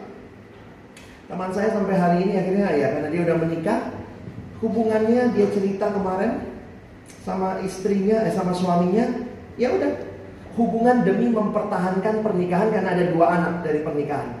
Tapi saya bilang, suamimu masih begitu, masih kak. Karena terakhir waktu dia pacaran, dia ditendang jatuh dari motor. Tapi dia nekat teruskan pernikahan.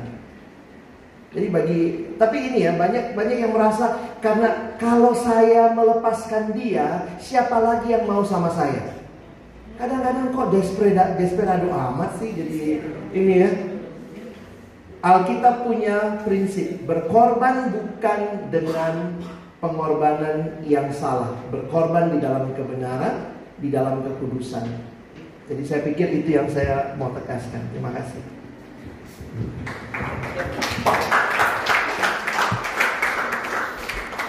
Ya teman-teman kita masih punya waktu sekitar 15 menit. Ada yang ingin bertanya lagi? Saya buka pertanyaan yang eh, sesi kedua. Win Windy. Oke, ada satu pertanyaan dari Windy. Ada yang mau tanya lagi? Ian? Muncul. Iya. Ada yang mau ditanya? Alfonso ada yang mau ditanya kayaknya bergumul banget ya. Oke, dari Windy. Gak ada lagi? Ya, dari Windy. Shalom Bang Alex. Shalom. Windy.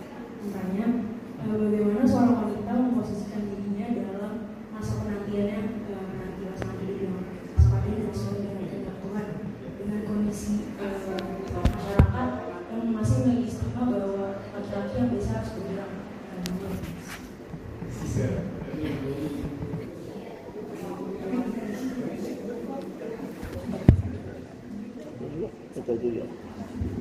Makasih pertanyaannya. Ini sebenarnya di balik itu mungkin pertanyaan dasarnya boleh nggak wanita menyatakan duluan? Mungkin begitu juga ya. Kalau saya melihatnya begini. Karena kan poinnya tadi kan gitu. Masa penantian wanita boleh nggak menyatakan kira-kira saya saya coba tangkapnya seperti itu. Saya melihat juga di dalam banyak hal saat ini banyak pria tidak berfungsi dengan baik dalam hal ketegasan.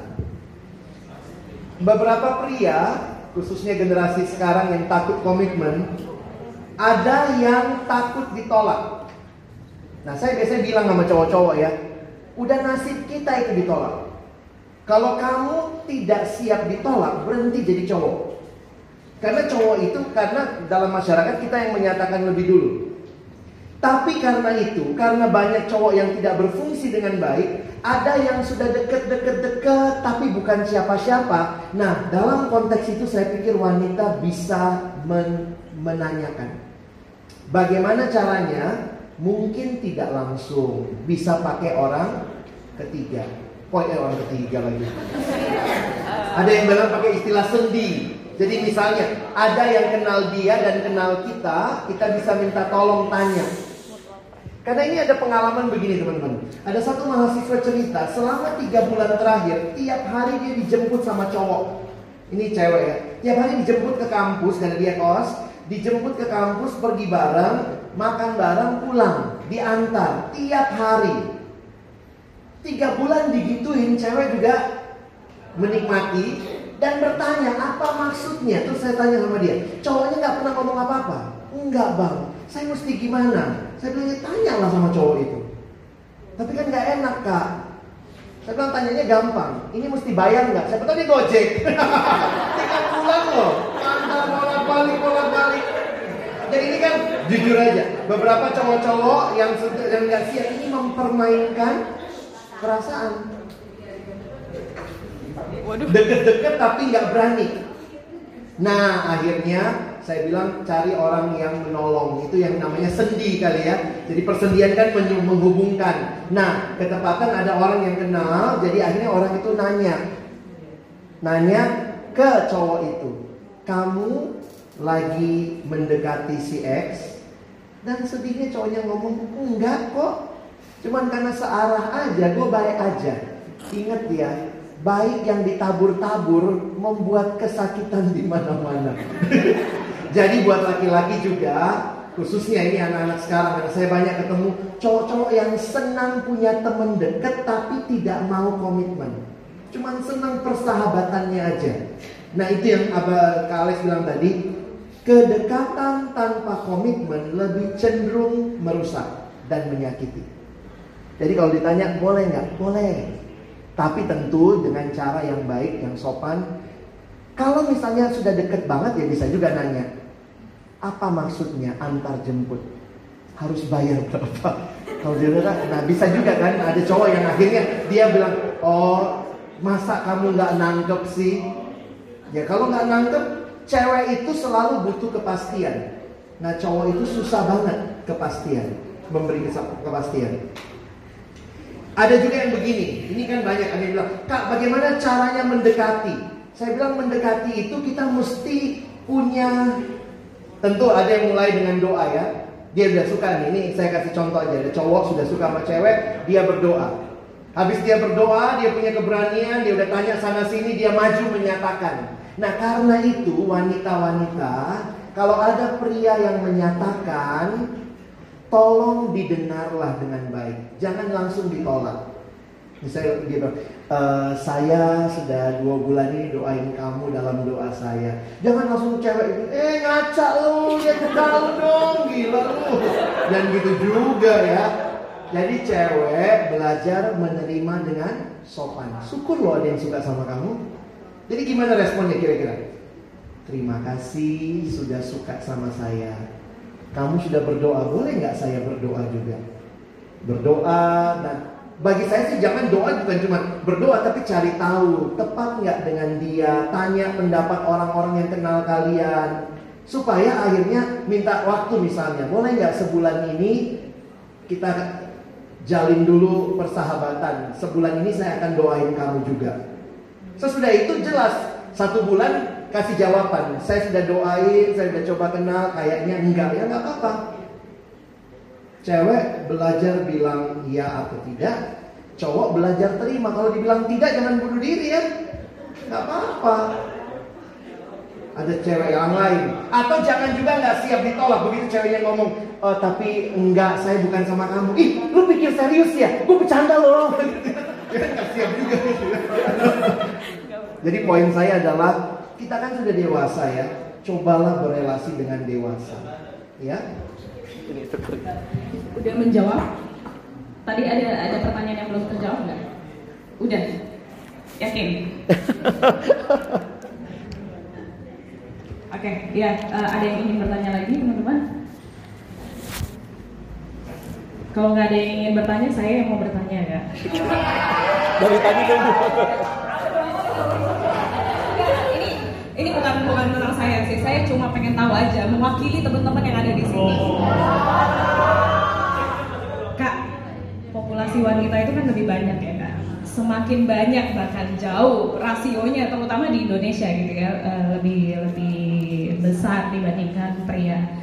Uh, sebenarnya pertanyaannya mungkin sebenarnya agak mirip ya. Tapi kalau tadi kan kasusnya kalau uh, prianya yang suka terus mungkin prianya suka duluan lalu dia menunjukkan kode-kode atau kayak eh, tindakan-tindakan perhatiannya gitu. Tapi kalau wanitanya yang suka duluan kan karena kan kita juga bagaimanapun juga apalagi kalau udah usianya makin gitu ketawa kan?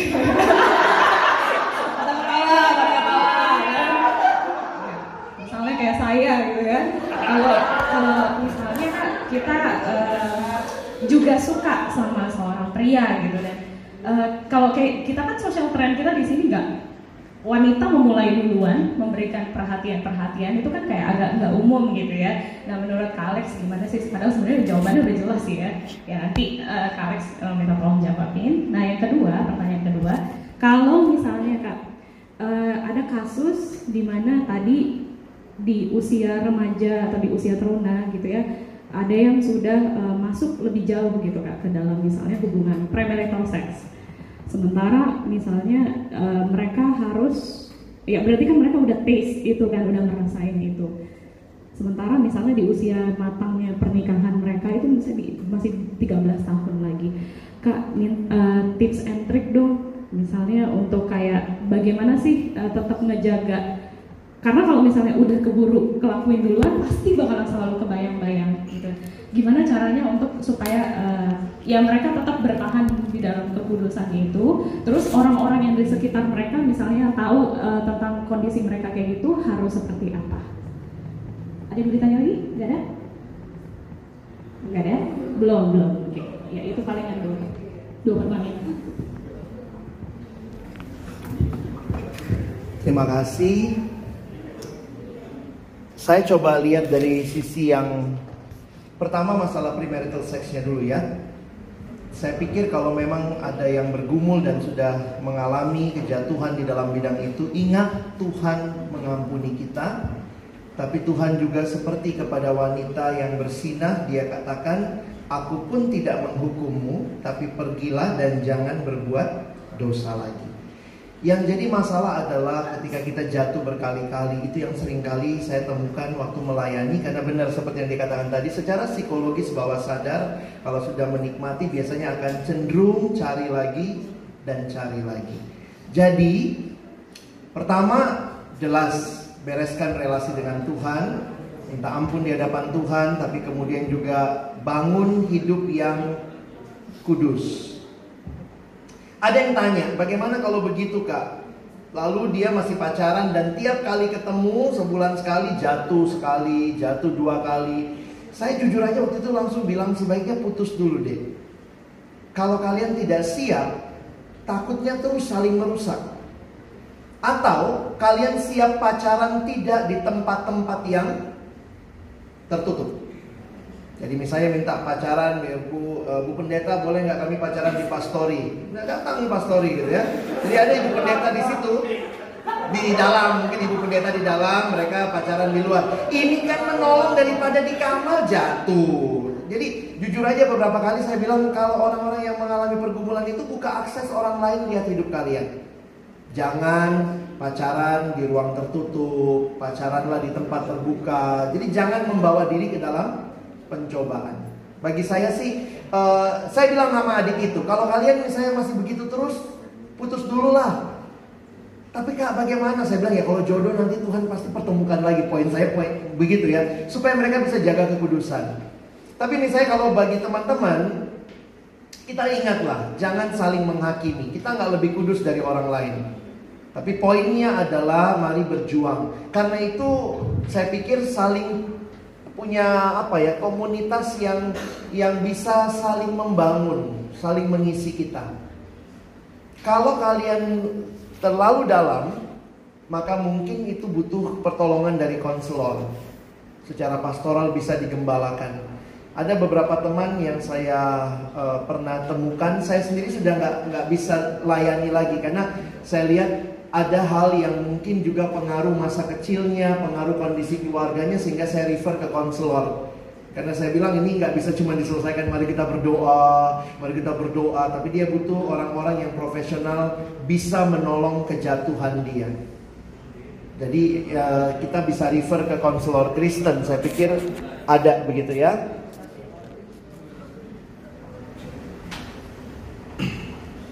Bagaimana kalau jumlah wanitanya yang lebih banyak?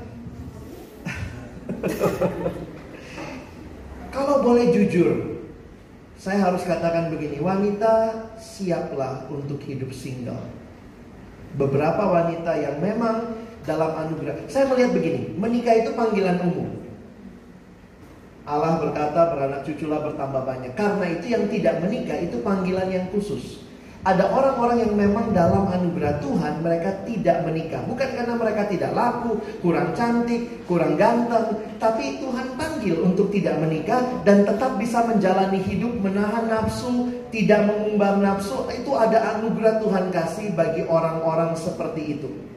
Nah, dalam konteks realita jumlah pria lebih sedikit daripada jumlah wanita, maka mungkin wanita-wanita juga harus bergumul apakah menikah atau tidak. Yang kedua, ini nasihat praktis saja. Carilah di dalam gereja. Di sini aja gitu. Bayangkan kalau cowok-cowok sini pun cari di luar, tambah nggak ada lagi yang di sini gitu kan? Kalau mau bicara praktis. Tapi mungkin nggak Tuhan pertemukan kita? Mungkin sih. Tapi jujur aja saya agak khawatir. Maaf saya ngomong apa adanya. Saya agak khawatir dengan berbagai aplikasi perjodohan sekarang. Tinder, Astaga, dan itu sudah ada. Jadi kalau nonton XX1 itu gede banget itunya ya iklannya. Jadi kayak itu sesuatu hal yang wajar. Yang punya aplikasi Tinder, kadang-kadang jujur aja saya harus katakan begini. Jangan-jangan kita juga nggak yakin Tuhan sanggup mempertemukan kita dengan pasangan yang sesungguhnya. Tapi bisa nggak melalui lewat Tinder Tuhan pertemukan? Bisa-bisa aja Tuhan kan kreatif. Tapi beberapa hal saya melihat Tinder itu hanya ngisi kesepian, beberapa cuma one night stand, hanya mau seks sebentar. Jadi, waduh saya agak khawatir lah kalau orang-orang menggunakan aplikasi-aplikasi seperti itu untuk perjodohan dan itu sudah sangat di, sangat umum saat ini. Jadi mungkin uh, praktisnya saya pikir pakai juga orang-orang sendi kayak tadi. Buat teman-teman yang sudah berumur lebih lanjut begitu ya. Gimana ngomongnya ya? Gak enak soalnya. Boleh nggak saya ngomong jujur ya? Terbuka untuk dicomblangin. Ya, memang kadang-kadang situasi gereja cie-cie itu jadi nggak enak. Jangan juga jadi karena cie-cie. Cie-cie, akhirnya udah jadian lah kita dari udah cie-cie gitu ya. Poin saya jangan begitu juga. Tapi untuk saudara-saudara yang bergumul dalam untuk menikah, terbukalah untuk dicomblangin. Itu pun Alkitabiah kok. Abraham cariin untuk. Jadi kalau ada om tante yang lihat, eh kita lihat kamu kayaknya sama dia deh. Ya bilang aja om tante makasih. Kalau memang kita juga kayaknya ada rasa om tante bisa tolong nggak? Comblangin. Saya menikah usianya 37. Jadi kalau dari sisi kacamata dunia selalu terlambat. Di usia-usia 30-an ada satu kakak rohani yang dekat sama saya, dia comblangin saya. Sama guru TK anaknya. Dan waktu itu dengan baik hati, dia bilang, Alex, sorry ya, saya bukan mau campuri hidupmu, tapi usiamu makin bertambah, kamu sibuk pelayanan terus, terpikir nggak untuk pasangan hidup? Terpikir sih, bang, saya bilang gitu. Boleh nggak saya kenalkan? Dan karena saya tahu dia kakak rohani saya, dia orang yang baik, tentu dia nggak kenalkan sama sembarangan ya. Dia bilang ada nih guru TK anaknya, guru agama TK anaknya, lulusan sekolah teologi. Kayaknya dia juga masih single, mau nggak kenalan? Ya saya awalnya dulu agak ih dikenal kenalan apaan sih kayak gue nggak bisa nyari sendiri. Tapi realitanya gue nggak nyari juga gitu kan. Jadi ya kalau ada yang kenalin puji Tuhan lah. Dan saya akhirnya ketemu dalam double date kita makan bareng. Jadi abang itu sama istrinya, saya dan guru TK anaknya. Dan memang waktu kami ketemu ngobrol makan dan ya udah kayaknya tidak ada rasanya gitu ya. Maksudnya saya nggak saya nggak terlalu gimana. Dia udah akhirnya pulang nggak ada apa istilahnya. Kalau memang nggak pas ya nggak apa-apa juga kan dikenalin, cuman buat kenalan. Bukan kalau sudah ketemu pasti mesti kawin sama dia. Saya ingat tuh, saya antarin dia pulang. Tapi memang karena nggak ada rasa juga sampai dia pulang masuk kosannya saya lupa minta nomor HP-nya itu udah tanda-tanda kan? Jadi kayaknya juga nggak ada perasaan apa-apa gitu. Nah cuma itu yang bagi saya juga nasihat praktis teman-teman. Terbuka untuk orang-orang yang kita tahu mengasihi kita mau mengenalkan kita kita bisa terbuka.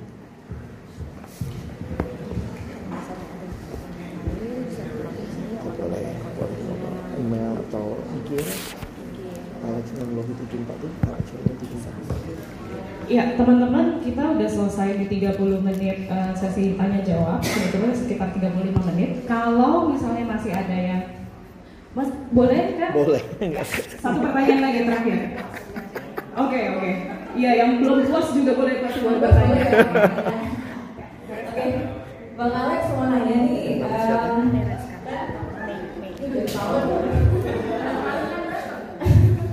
Bang Alex nih, uh, kan kita uh, untuk kalau misalnya memang udah waktunya untuk ke jenjang kita mau serius atau misalnya iya gitu lah kan pasti kita melewati yang namanya fase pacaran. Nanti pacaran itu tidak bisa dipungkiri kalau kita nggak bisa langsung dapat yang namanya jodoh dari Tuhan ya kan Bang Alex? Mungkin bisa kita sama siapa dulu Tuhan pengen kita lebih mengenal satu hal gitu atau sama siapa lagi gitu. Nah di saat kita nggak belum menemukan si jodohnya dari Tuhan itu pasti ada yang namanya putus ya kan? Putus dari pacaran. Nah saat kita putus kan pasti kita pacaran pasti sayang ya kan? Pasti ada rasa uh, ya gitulah pasti ada sakit hati kecewa segala macam. Fase itu pasti ada. Nah itu gimana bang Alex caranya kita untuk bisa melewati masa itu? Karena terkadang anak muda tuh galau tapi ya di saat itu perasaan kita campur aduk cuma nggak tahu gimana supaya kita bisa survive gitu. Karena kadang perasaan itu bisa mengganggu kegiatan pekerjaan, mengganggu uh, sekolah kita atau mengganggu semua aktivitas kita. Bahkan kadang kita bisa gabut sama keluarga, sama teman. Nah itu gimana caranya Bang Alex? Terima kasih. Ini gagal move on nih. Sebenarnya kita, saya jadi jangan teman-teman berpikir karena saya pembicara dari narasumber Kristen ada tips Kristiani. Saya pikir sih sangat umum. Waktu akan membuktikan. Jadi memang lewati. Nah, yang mungkin perlu kita ingat, berdamailah dengan sakit itu, sakit hati itu. Poinnya begini. Bukannya kita kayak menepis-nepis, oh kayaknya bukan dia. Poin saya sederhana aja. Kalau bukan dia, pasti Tuhan sediakan yang terbaik. Dan kalau Tuhan sediakan yang terbaik, berarti jangan lama-lama nggak move on. Karena jangan-jangan orang yang lewat depan mata, tapi kita masih sama dia, gagal move on. Udah depan mata nih lewat. Kita cuek, cuek karena kita lagi sibuk sama masa lalu. Tapi dari sisi yang lain, waktu akan menolong kita.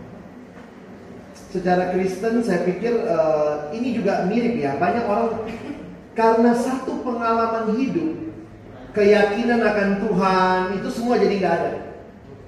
Ada satu anak datang, saya nggak lulus ujian ke universitas negeri yang saya mau. Tuhan kayaknya nggak baik sama saya. Saya tanya sama dia, umur berapa? 16 kak. Gila lu ya. 16 tahun Tuhan begitu baik, cuman satu peristiwa kamu nggak lulus langsung Tuhan jadi nggak baik. Nah kadang-kadang dalam kesakitan kita, kita biasanya berpikirnya exaggerating. Tuhan kenapa biarin saya begini? Umur saya makin nambah kenapa harus putus Tuhan? Kayaknya jadi akhirnya gitu. Marah sama Tuhan oh, udah otomatis tuh sama orang rumah. Di pekerjaan galau pengennya gampar bos tapi kan nggak mungkin gitu ya. Nah jadi kita mesti berdamai. Ya. Saya rasa itu pertanyaan terakhir ya kalau misalnya ada teman-teman tadi yang masih ingin bertanya tapi uh, belum di kesempatan ini ya uh, silakan kontak langsung ke Kak Alex uh, lewat IG IG-nya Alex Alex A L E X Nanlohi N A N L O H Y 74 ya. Bisa langsung message pertanyaan-pertanyaan teman-teman. Oke okay, ya uh, saya akan mengakhiri sesi seminar ini. Uh, kesimpulan yang boleh mungkin saya tarik uh, selama diskusi kita juga lewat pemaparan yang uh, ada tadi Tuhan ingin setiap proses setiap pernikahan pacaran ataupun seks yang akan kita alami itu boleh benar-benar kita nikmati di dalam dia gitu. Jadi marilah teman-teman di dalam segala proses itu proses, baik itu proses persahabatan kalian terus sampai ke proses pacaran lalu di pernikahan. Ketika semuanya itu berpusat uh, kepada Tuhan ya um, ya at the end nanti kita bakal menikmatinya gitu. Menikmati uh, kenikmatan yang sejati bukan apa yang sebenarnya ditawarin oleh dunia. Dan uh, tadi balik lagi kasih uh, kasih yang sejati itu dari Allah. Maka dari itu mari sebelum kita misalnya uh, yang belum pacaran atau yang uh, mau yang sudah pacaran dan akan menikah marilah utuh di dalam dia terlebih dahulu. Lengkap di dalam dia sudah diperlengkapi sebelum akhirnya masuk ke tahapan itu gitu. Uh, mungkin itu kak. Um, ya saya akhiri teman-teman uh, sesi seminar ini. Mungkin uh, setelah ini saya akan kembalikan kepada MC kepada MC untuk acara selanjutnya. Terima kasih.